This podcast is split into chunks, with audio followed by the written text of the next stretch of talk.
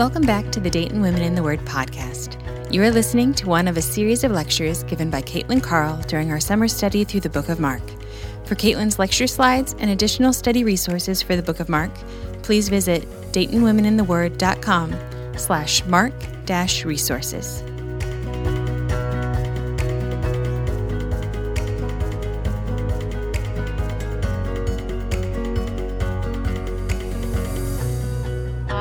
Ladies. Well, we are gonna get started. So find a seat. We've got, as usual, a lot to cover tonight. Um, but before we get started, a couple of announcements. Um, so, the Dayton Women in the Word shop will be open tonight after lecture and next week, um, right outside of the sanctuary. So, make sure that you stop by and see Natalie and get a tote or a mug. Um, this church that so graciously hosts um, our study, Keystone Church, they are hosting Project Dream Dress Drive. So if you have a formal dress that has been sitting in your closet for years and years and will probably never be worn again, um, please bring it and donate it to this outreach project sometime during the next week. Not this Thursday, but next Thursday um, at 6:30 at Faith Christian Fellowship in Beavercreek. We would like to invite all women, men, and children to come and celebrate God's faithfulness with us for five years of summer study at this night of worship. Yes, we're excited. And then, lastly, um, every summer after study is over, we send out a survey.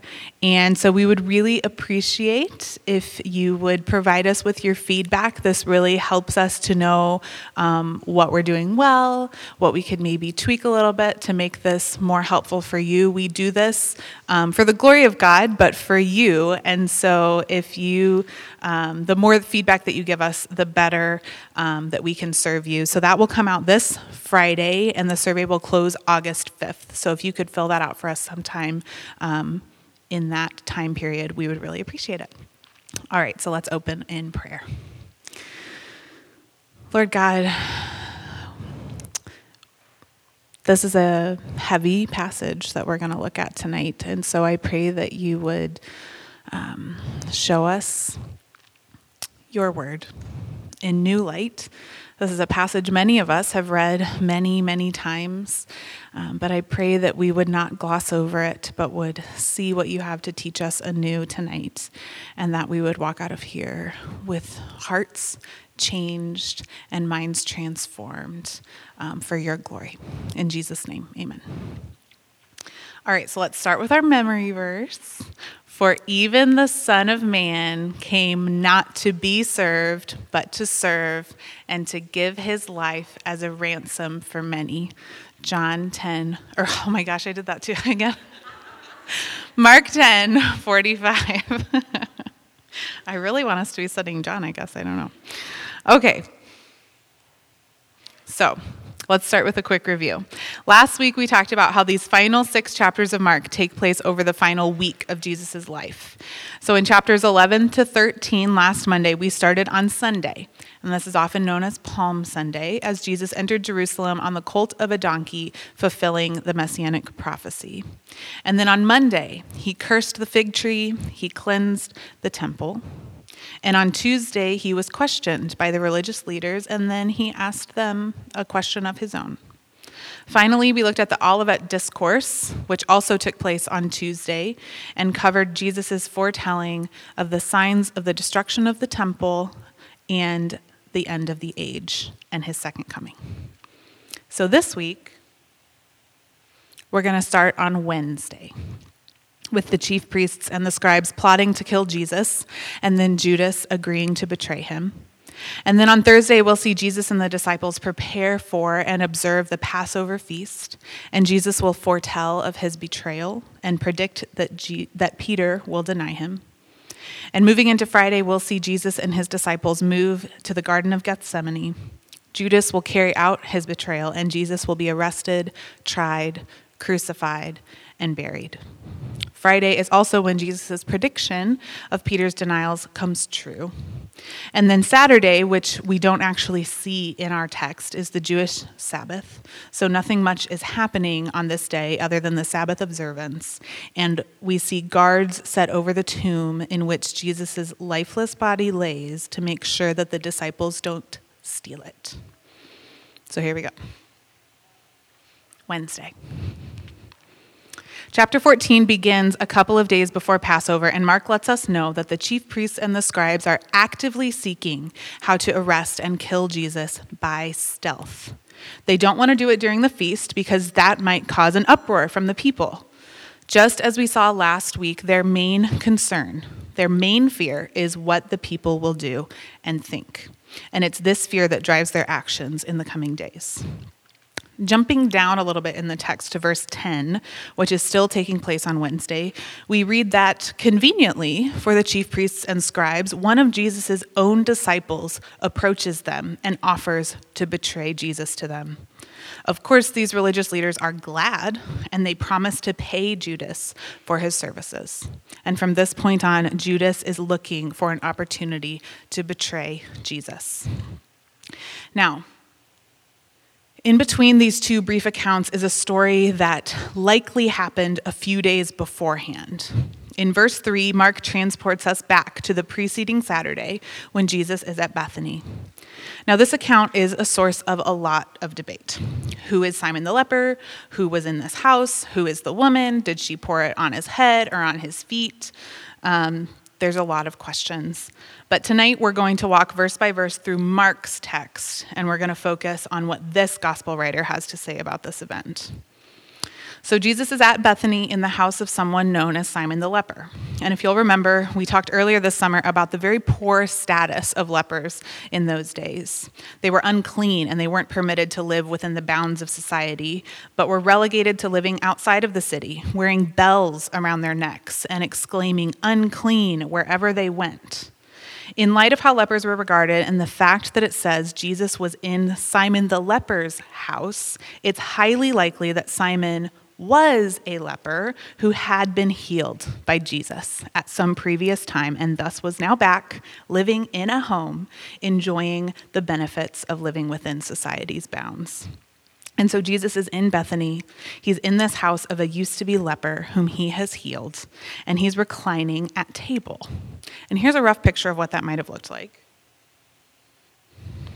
This was a customary way to dine for a formal dinner. And it is while Jesus is reclining in this way that a woman suddenly enters the story. And she's holding a jar filled with a very costly ointment, which she proceeds to break and pour over Jesus. And instantly, some of those present become indignant, saying to themselves that the ointment had been wasted, for it could have been sold for almost one year's wages, and then that money could have been given to the poor and they scold the woman for her extravagant act.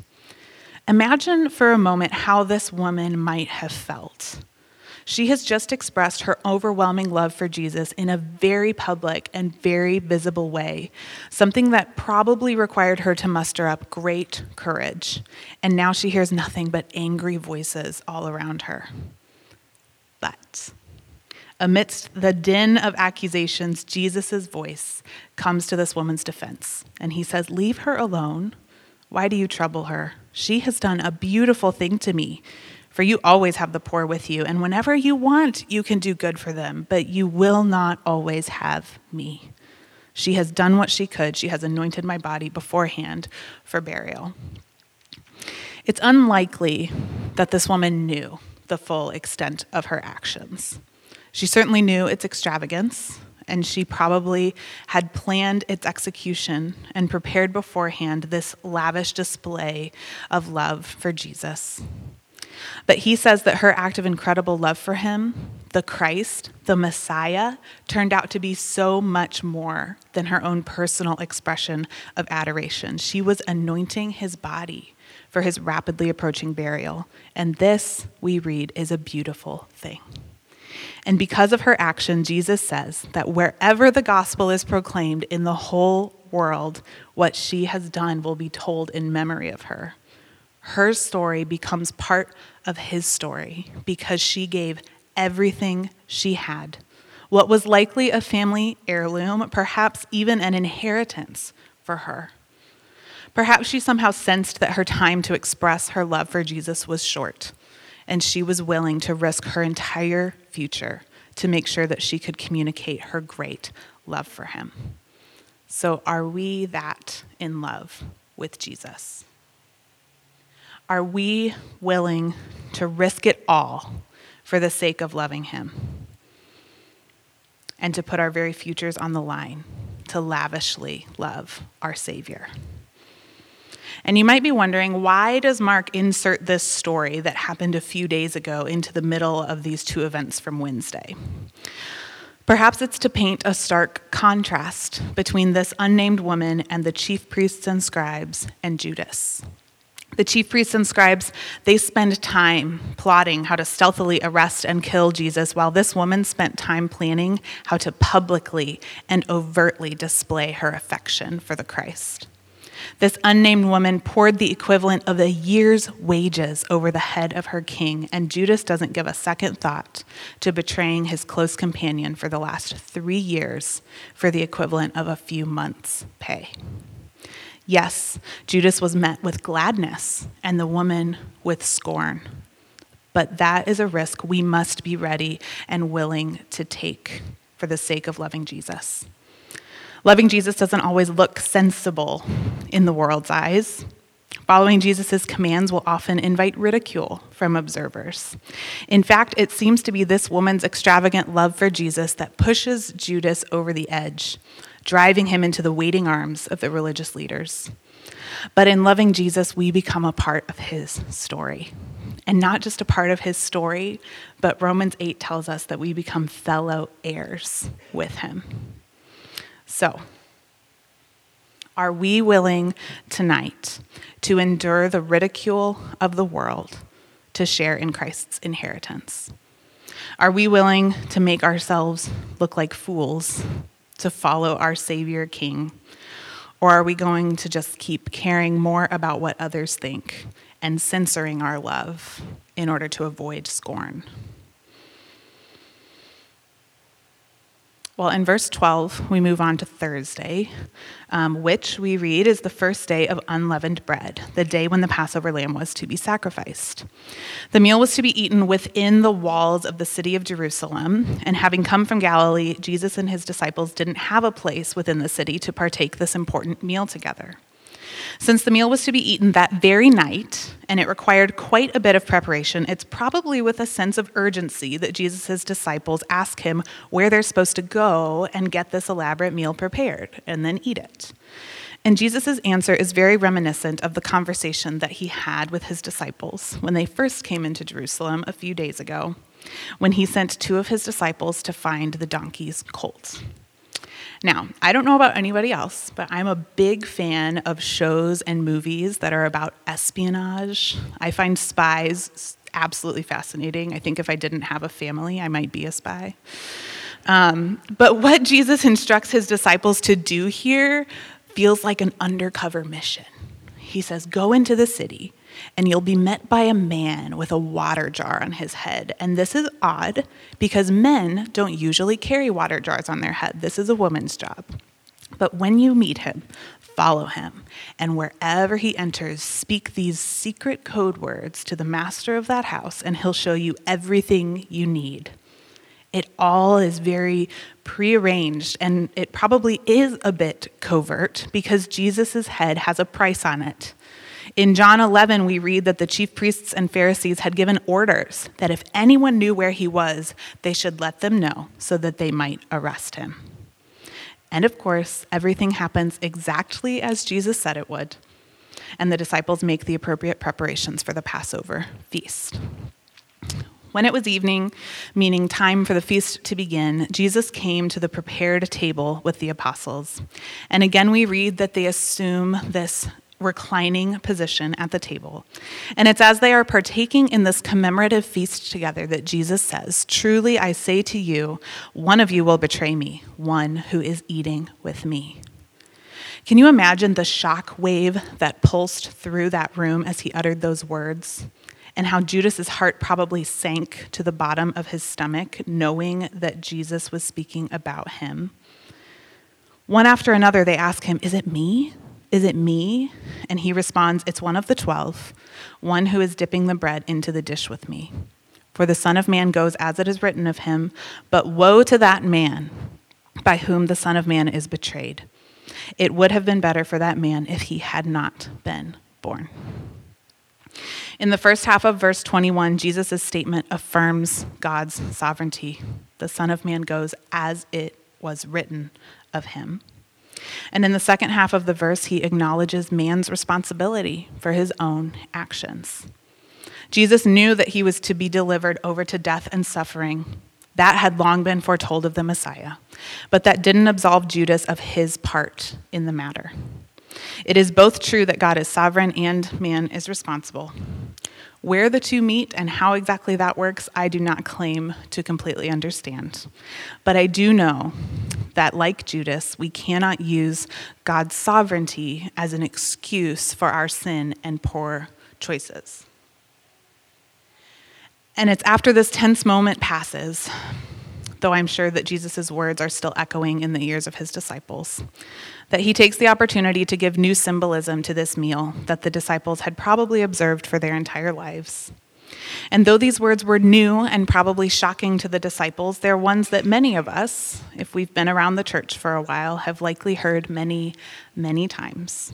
So many times, in fact, that I think we can sometimes brush past them without much thought. But hear them anew tonight. As Jesus takes the bread, he blesses it, breaks it, and gives it to the disciples, saying, Take, this is my body. Just as this bread is now given to you, so too will my body soon be given for you. Remember earlier this summer, back in session four, when Jesus fed the 5,000 and then soon after the 4,000? He used this same pattern of actions when he fed those thousands of people. He took the bread, blessed it, broke it, and gave it. He was giving those multitudes a foretaste of this meal that the disciples are now eating and that believers still eat today. Jesus is the bread of life. In John 6 51, Jesus says, I am the living bread that came down from heaven. If anyone eats this bread, he will live forever. And the bread that I will give for the life of the world is my flesh. Take this is my body. And then he takes a cup.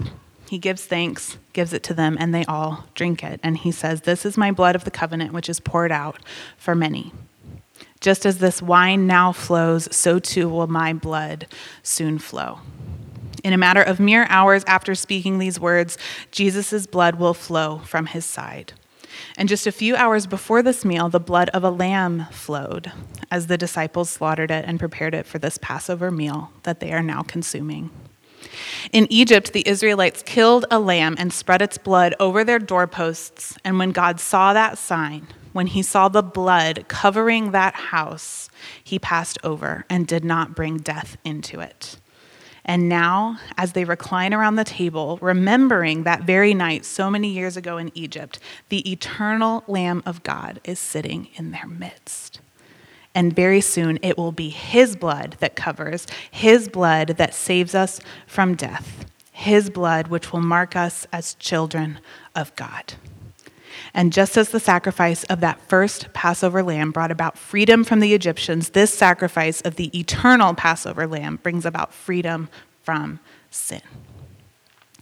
Now, when the Egyptians let the Israelites go, wouldn't it have been absurd for them to stay behind?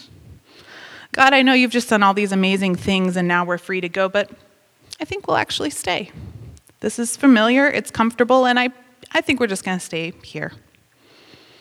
If you are a believer, you say the same thing to God every time that you choose to remain in your sin. Jesus has freed you. He has done what we could never do, and He has broken the power of sin so that we can go free. And yet, so often, we choose to stay. We choose slavery and bondage when the door of the jail has been flung open wide. Why? Because it's familiar and it's comfortable and it's easier. But, sisters, Jesus' blood did not flow so that we could remain slaves. Jesus did what was hard, the hardest, really. He went to the cross and he died on our behalf so that we could be free. So, are we living in that freedom tonight, or are we living in bondage to our sin? Where are you choosing to stay put because it's familiar and comfortable? And cutting it off will be painful and messy and hard. Take hold of your freedom in Christ tonight. Well, after the group sings a hymn, they head out to the Mount of Olives, and Jesus drops another bomb on the disciples here as he tells them, You will all fall away. For it is written in Zechariah 13, verse 7 Strike the shepherd, and the sheep will be scattered. But after I am raised up, I will go before you to Galilee. Just a few hours ago, Jesus told them that one of them would betray him. And now he's telling them that they'll all fall away?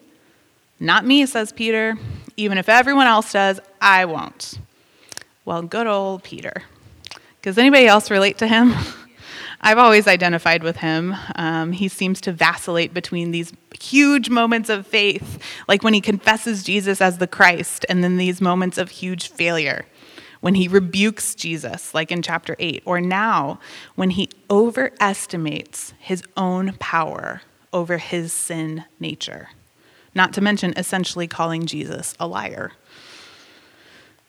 Jesus tries again, getting specific this time with exactly when Peter will fall away, but Peter insists all the more even if I have to die with you, I will not deny you.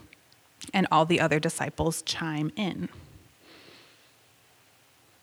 I think one of the biggest mistakes that we can make in following the Lord is to uh, overestimate our power over sin. It is in that place, when we think we've got it all together, that we are most vulnerable to the attacks of the world, the flesh, and the devil. It is only through Jesus Christ and the Holy Spirit that we have any hope at all against sin. And we must not lose sight of that. We must not let our guard down and think ourselves self sufficient, able to stand alone. Rather, we must continually rely on the power of God to bring about protection from and victory over sin. Well, it's probably about midnight at this point. So we're moving into Friday. And as the day changes over, Jesus and his disciples arrive in Gethsemane.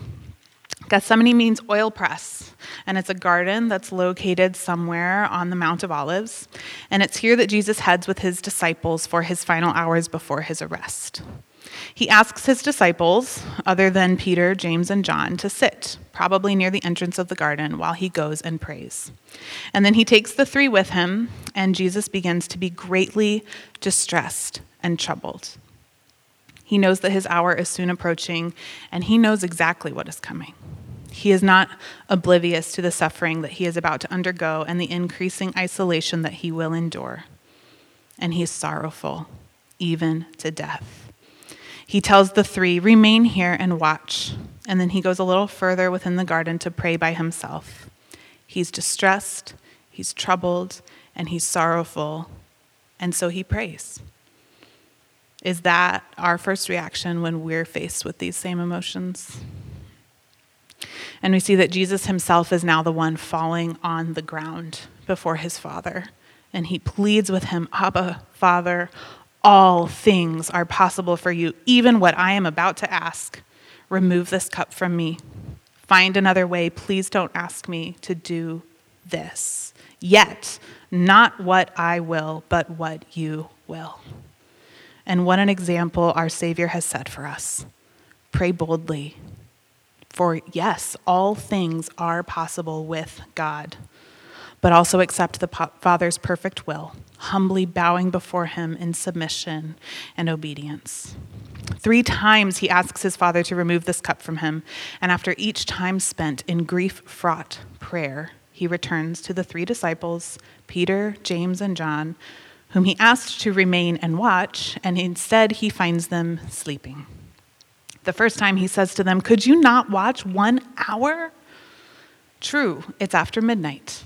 It's been a long day and they're tired. So, to his previous request for them to remain here and watch, he adds, Pray. Pray that you might not enter into temptation. I've just told you all that you are all going to fall away. Are you so confident in your own ability to overcome that you would sleep instead of pray? The spirit is indeed willing, but the flesh is weak. You need to stay awake. You need to pray. The second time Jesus returns from praying and finds them sleeping, they don't even know how to answer him. And I'm guessing that they're embarrassed to have failed him again as he stands before them, drenched in bloody sweat, as Luke's gospel tells us, clearly in great distress, and yet they've been sleeping. Perhaps, as we often do, these men underestimate the importance and the power of prayer. They certainly don't have the same sense of urgency that Jesus does in this moment. And a third time he goes away and prays and comes to find them sleeping. But it's too late for them to keep watch now.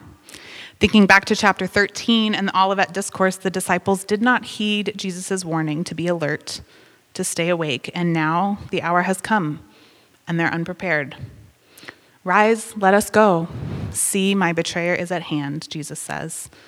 Let us be going away let us be running in the opposite direction of this riotous crowd that's coming directly towards us? No.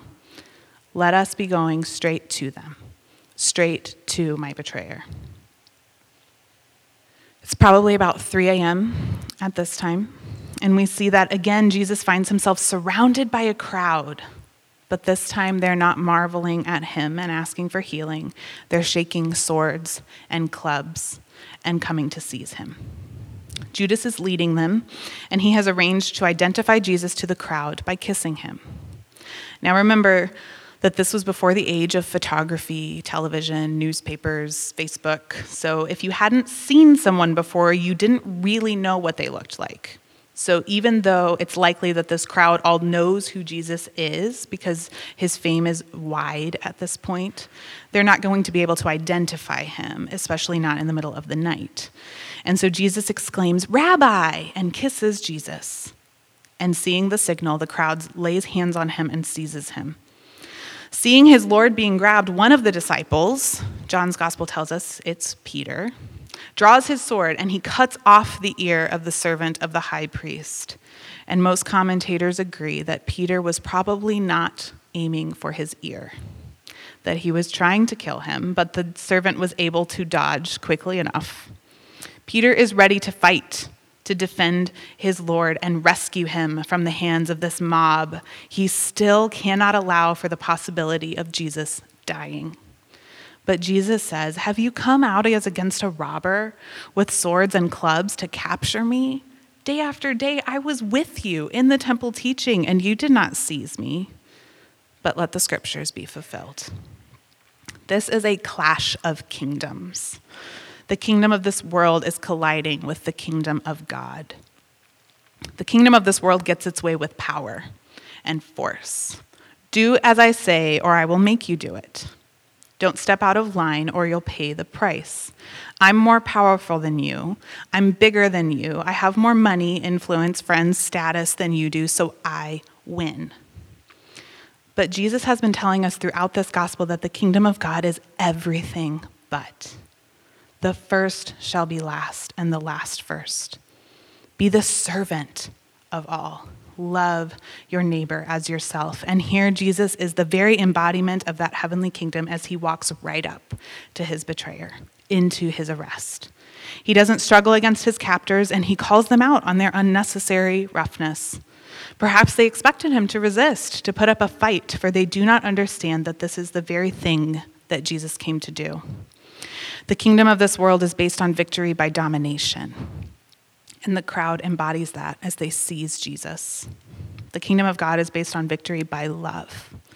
And Jesus embodies that as he willingly gives himself over to death on a cross. And now, just as predicted, the disciples all leave and flee. The messianic king who was to overthrow and conquer has just been captured, and they're not looking to be found following him right now there seems to be the implication that if they had stayed awake and prayed, they might not have given into this temptation to fall away. But having given themselves over to sleep in the weakness of their flesh, Jesus is abandoned by his closest companions as he's led to the high priest.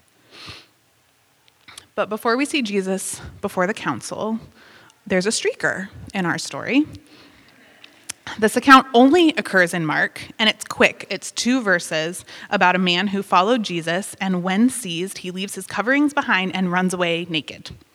Why in the world is this here? Honestly, no one really knows.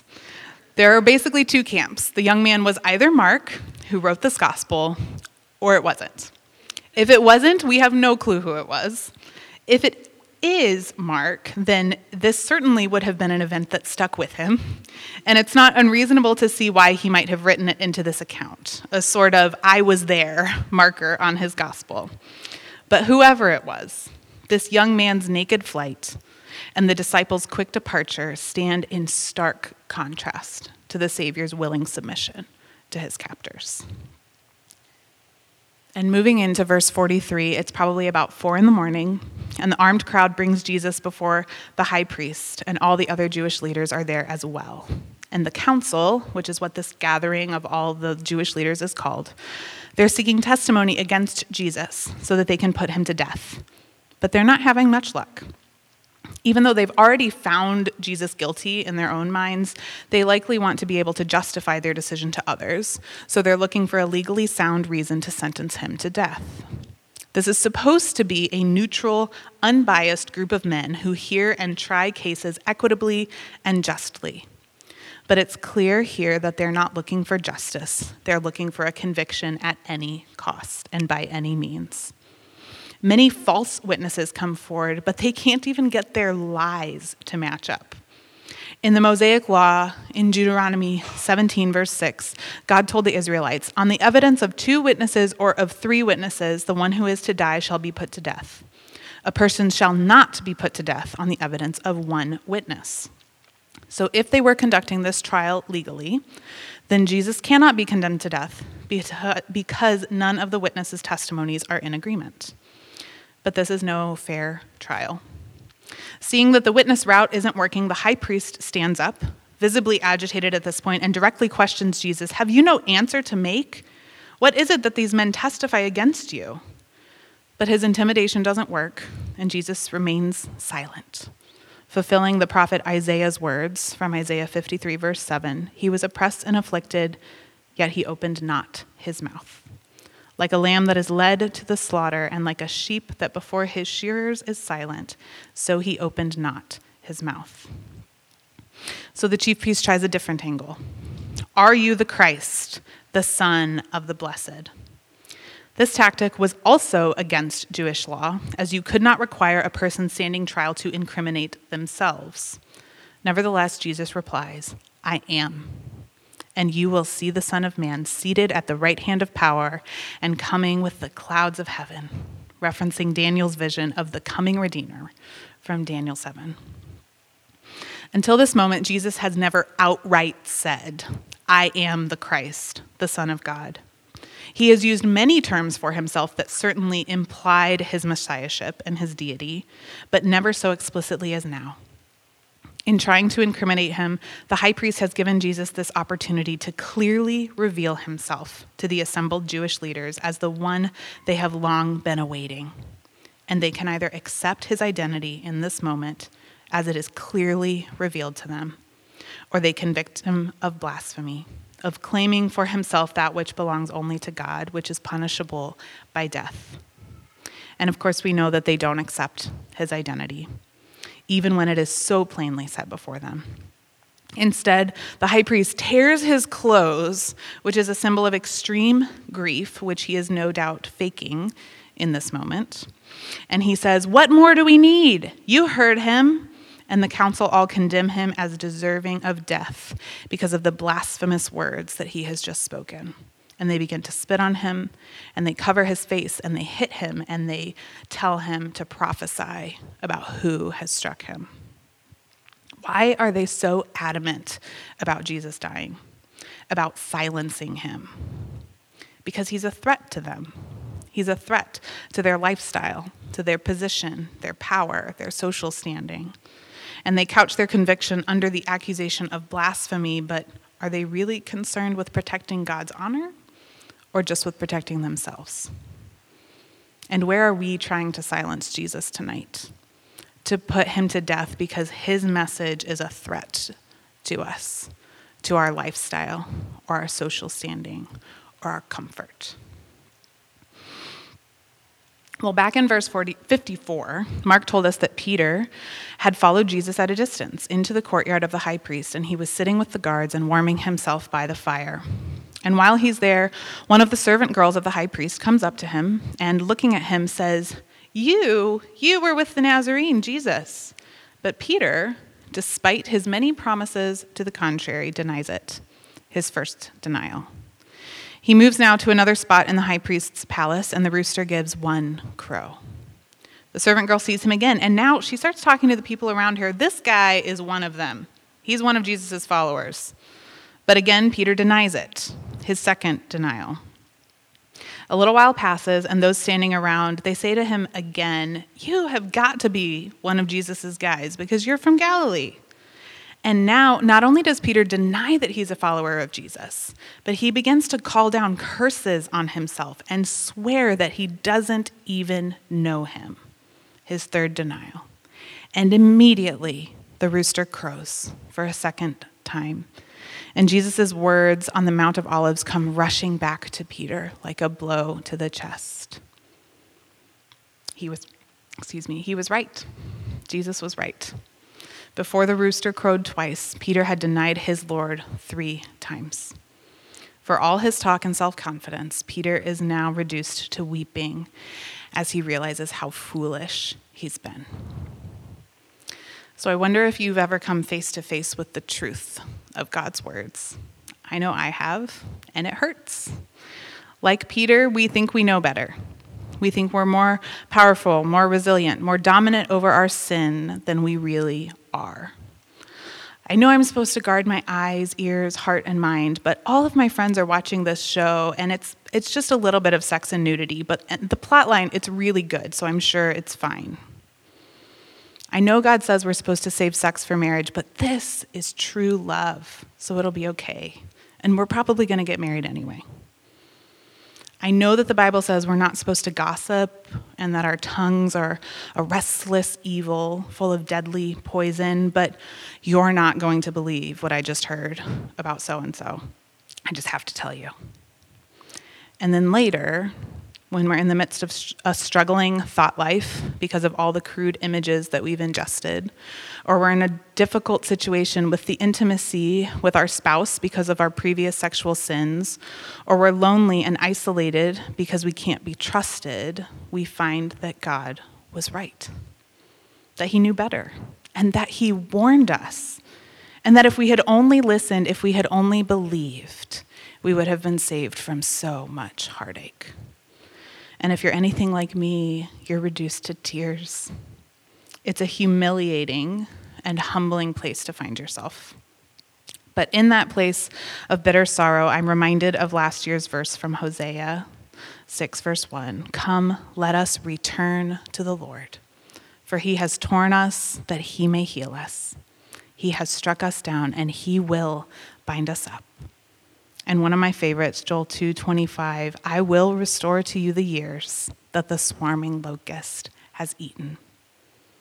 When we see our sins, when we recognize our folly in thinking that we knew better, and we return to the Lord in repentance and humility, He heals us. He binds us up. He restores the lost years. He does not leave us where we are, though He certainly will meet us there no matter how badly you feel you've messed up tonight, no matter how deep your sorrow and shame over sins committed and errors made, God will meet you where you are, and then He will lift you up. Well, chapter 15 brings us to approximately 6 a.m. on Friday morning, and the chief priests hold a consultation with the elders and scribes and the whole council. This was likely a consultation to officially sentence Jesus to death. It was required by Jewish law that the conviction hearing and the sentencing hearing be two separate events. And they were supposed to occur on two different days, but the Jewish leaders are clearly not concerned with conforming to the letter of the law here, which is ironic since the law was kind of their thing. After he is sentenced, they must take Jesus to a Roman ruler because while the Jewish leaders could sentence him to death, they could not themselves put him to death. Execution could only be carried out by the Romans. And Pilate was the Roman governor at this time. He happened to be in Jerusalem right now because it was the Passover. Remember how we talked about the meaning of Passover and the high expectations that the Jews had for yet another Passover salvation. The Romans knew this, and they also, so they always kept a strong presence in the city during the feast in order to make sure that the peace was kept. And so Pilate is there, and when they bring Jesus before him, Pilate asks him, Are you the king of the Jews? You have said so, Jesus responds. And the chief priests start hurling out accusations, and I imagine Pilate raising his hand to silence the accusers and then turning again to Jesus. Have you no answer to make? See how many charges they bring against you. But again, Jesus is silent, and Pilate is amazed at the man that is bound and bruised before him. And notice that the chief priests have changed their charge against Jesus. For the religious council, their primary offense was blasphemy. For this political council, the primary event, offense is Jesus' claim to be a king, a direct affront to the rule of Caesar, the Roman emperor. And in verse 6, Mark tells us that there was a tradition at every Passover feast for Pilate to release a prisoner to the crowd, something that was probably instituted by Pilate in order to gain favor with the people. So the crowd, they begin to ask for that to which they have become accustomed, and Pilate asks if they want him to release to them Jesus, the King of the Jews. Pilate has correctly perceived that the chief priests have only brought Jesus before him because they envied his popularity and influence over the people. But the chief priests are among the crowd now, and they're riling them up. They're inciting them to ask for Barabbas instead. Then what shall I do with this king of the Jews? Pilate asks. And the crowd that only a few days prior hailed him as Hosanna now shouts, Crucify him. Taken aback, Pilate asks, Why? What evil has he done? But the crowd shouts all the more, Crucify him. So Pilate, wishing to satisfy the crowd, releases the murderer, robber, insurrectionist, rebel Barabbas, and he scourges Jesus, which means that he had him beaten with a multi lashed whip that was embedded with bone and metal pieces. And this was a penalty that sometimes itself led to death. And after the scourging, he delivers the sinless one over to be crucified. And the soldiers lead Jesus away from before Pilate, and they call together the whole battalion, which would have been about 600 men. And again, the clashing of kingdoms as Jesus is surrounded by hundreds of men who exercise their power and their might over his willing submission. Playing off of his claim to be a king, the soldiers mockingly dress him in a purple cloak, the color of royalty, and they fashion a crown out of thorns to place on his head. And they salute him and they say, Hail, King of the Jews! And they strike him, spit on him, and pretend to pay homage to him. And when they're done with their mockery, they take the robe off, they put his own clothes back on, and they lead him out to be crucified. And as they make their trek out of the city to Golgotha, which means place of the skull, the soldiers make a passerby named Simon of Cyrene carry Jesus' cross, likely because Jesus has no strength to carry the 30 to 40 pound cross on his own. They offer Jesus a concoction which would have had a mildly numbing effect, but Jesus refuses it. And it was nine o'clock on Friday morning when they crucified him. And they divide his garments among them, casting lots to see who would get what, fulfilling a prophecy from Psalm 22. And now, oh, now, crucifixion was not a death that was unfamiliar to the people of that day. It was very public and it was very painful, widely believed to be the worst form of execution. A nail would have been driven in near each of Jesus' wrists to hold his arms outstretched against the horizontal beam of the cross. And then his feet would have been placed, one on top of the other, and a nail driven through to the vertical beam behind them. It's largely believed that the victims of this style of execution usually died very slowly, either by shock or by asphyxiation, whichever overtook them first. And those crucified were put on display for all the passerbys to behold, and a sign on which was written the charge against the criminal would be placed above his head so that everyone who walked by would be warned this is what happens when you commit treason or murder or steal, like the men on either side of Jesus, or in Jesus' case, when you claim to be a king of the Jews. And everyone who passes by, which would have been many, many, many people on this day as they travel into the city for the Passover, they mock him and they shake their heads at him. Ah, you who would destroy the temple and rebuild it in three days, save yourself and come down from there. And the chief priests and the scribes mock him amongst themselves, and they actually admit that Jesus did indeed save others. But they're thinking that this now dying man has been stripped of his power and he cannot save himself. And even those who are themselves hanging on crosses beside him join in the mockery. Our precious Savior, completely alone, suffering pain and mockery on the cross for our sin. Three hours after the nails are driven into his hands, darkness covers the whole land for three more hours, from noon until three in the afternoon. A plague of darkness was the ninth plague the plague that preceded the death of all the firstborn in the land of Egypt. Here, too, this darkness comes just before death, but this time it's God's own firstborn who will die. And after three hours of darkness, around 3 p.m., Jesus cries out, Eloi, Eloi, lema sabachthani, my God, my God, why have you forsaken me? These are the opening words of Psalm 22, and they're perplexing. How can Jesus, who is himself God, be forsaken by God? And yet, when you think about what Jesus is effectively doing in these agonizing hours, it makes a little bit more sense. He's not just hanging there on a wooden cross waiting to die, he is himself becoming sin, we read in 1 Corinthians 5 and he is himself becoming a curse, we read in Galatians 3. Why? For the sins of the world. Because this has been God's divine rescue plan from the foundation of the world. This is the very reason that Jesus came to earth in the first place. On that cross, he is taking upon himself the full weight of God's wrath for all sins, past, present, and future, because God wants to restore to us the fellowship that we once shared with him in the garden before sin entered the world. But God can't be in the presence of sin because he is perfectly holy. So, as Jesus becomes sin for us, of course, his fellowship with the Father must be temporarily broken. It must be so.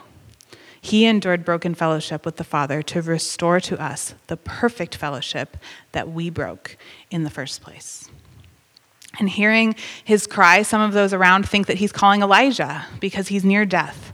So they run to get something for him to drink, perhaps to refresh him, possibly in an attempt to prolong his suffering. Others, however, don't want him to be refreshed. They want to see what's going to happen if Elijah is actually going to come. And it is at this moment that Jesus utters a final loud cry, probably the final cry of victory that we read in John's account of Jesus' death. It is finished. And he breathes his last. All that the Father had given his Son to do was finished in that moment. Jesus had now successfully borne the penalty for sins. He had paid the debt that we could not. And now, with his suffering finished, with the task completed, the chasm between God and man has been bridged. And symbolizing this world altering accomplishment, the curtain of the temple rips in half from top to bottom. Remember last week we talked about the significance of the temple curtain. There were actually two curtains that hung in the temple. There was an outer curtain and an inner curtain. But most commentators agreed that the curtain which tore here was the inner one. It was hung between the inner sanctuary and the Holy of Holies. And inside the Holy of Holies was where the Lord's glory had symbolically dwelt with his people, his presence. And no one was ever allowed to go behind that curtain to be in the presence of the Lord, or they would die. We read in Hebrews 9 that the high priest could enter once a year into the most holy place, but only under the covering of the shed blood of an animal. An animal on whom all of his sins and the people's sins had been symbolically laid before it was killed.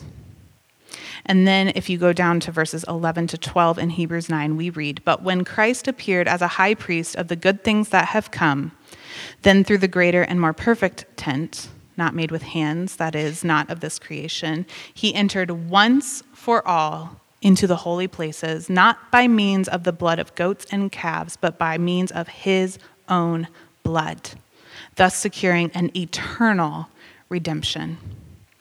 Christ took on the role of that sacrificial animal, taking all of our sins upon himself, and then when he was killed, he shed his blood to cover our sins.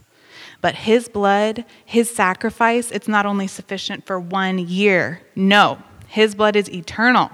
His sacrifice is eternal. And because of his obedience unto death, when we confess with our mouths that Jesus is Lord and we believe in our hearts that God raised him from the dead, we will be saved.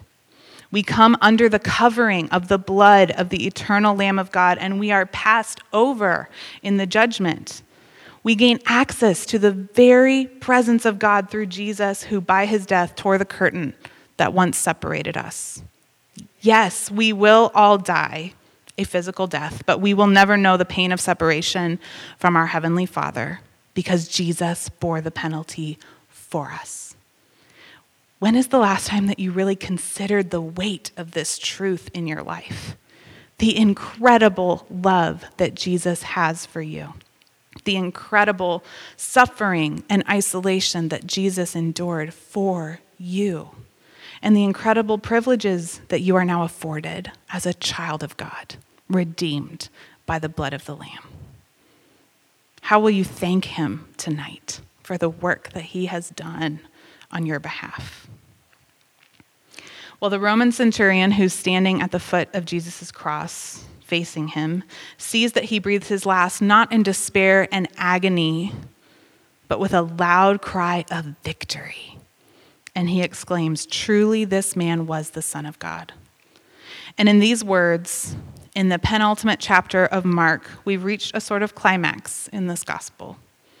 Mark has been placing before his readers throughout this book the proofs and evidences of who Jesus is. And now, as the Roman centurion makes his own statement about Jesus' identity, we're faced with the question ourselves. The one that Jesus asked his disciples back in chapter 8. Never mind what everyone else says. Who do you say that I am? Do you have an answer to that question tonight? In verses 40 and 41, Mark tells us that there were women watching from a distance. Mary Magdalene and Mary, the mother of Joseph, and Salome are among them. And these were women who had followed him and ministered to him when he was in Galilee, and they had come up with him to Jerusalem. Keep these women in mind for next week. Now, it's probably about 4 o'clock on Friday when these events begin. Mark tells us that it was the day before the Sabbath, which was also known as the day of preparation. Since Jewish law strictly forbade any work on the Sabbath, devout Jews spent their Fridays preparing everything that they would need for food and life on the Sabbath, ensuring that no work would need to be done. The Jewish Sabbath lasted from sundown on Friday to sundown on Saturday, so time is running very short if Jesus' body is to be buried. A respected member of the council, the same council that had just sentenced Jesus to his death, named Joseph of Arimathea, approaches Pilate and requests to have Jesus' body. Mark also tells us that Joseph was himself looking for the kingdom of God. And John's gospel tells us in chapter 19 that Joseph was a secret disciple of Jesus. Now, as time is running short, he steps out in courage in an overt and loving act for his Lord. He may have been keeping it a secret until now, but that suddenly seems unimportant. Pilate is surprised to hear that Jesus has already died. It often took crucified criminals two days or more to die. But once he learns from the centurion that Jesus has indeed died, he grants Joseph's request. And Joseph brings a linen shroud, takes down Jesus' body, wraps his lifeless body in the shroud, and lays him in a rock tomb. He rolls a stone over the entrance, and Mary Magdalene and Mary, the mother of Joseph, see where Jesus' body has been laid. And again, keep these women in mind. For this week, we're going to leave our Savior here, dead, buried, in the tomb. So make sure that you come back next week because this is not the end of the story. But who is Jesus? He's a teacher, he's a defender of the faithful, he's the bread of life, the Lamb of God. He's prayerful.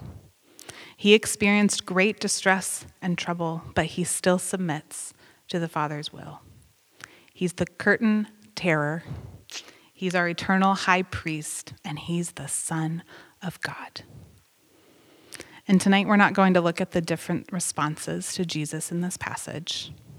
I'm just going to leave you with the same question that Mark is asking Who do you say that Jesus is? And more than that, what are you going to do about it?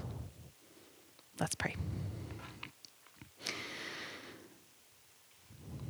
God, we're humbled reading this account of what you have done for us, of your great love for us. And so, God, I pray that we would go from here and that we would find a way to thank you. To thank you for your death on our behalf, for the suffering that you endured, so that we might have fellowship with the Father again. Bring us back next week so we can hear the end of the story and be with us as we go. In Jesus' name, amen. Now, the homework for next week is the usual pray, annotate, read, answer the discussion questions. And our final study tool for this summer is to read commentary on this final chapter of Mark, chapter 16. After this slide, I'm going to have a slide that has my resources on it, and it lists the commentaries that I've used for most of this summer to help me learn and understand this gospel better. And the Dayton Women in the Word website also has a couple of recommended commentaries that are listed on the Mark resources page, so be sure to go check that out. And don't forget to watch the video about this new study tool. Now, commentary is typically the last tool that we want to use, so I would encourage you to not pull one out until you've completed your personal study, just the same way that you have every week before now. And then use the commentary as just a little extra insight into what the text is saying. And we'll see you guys next week.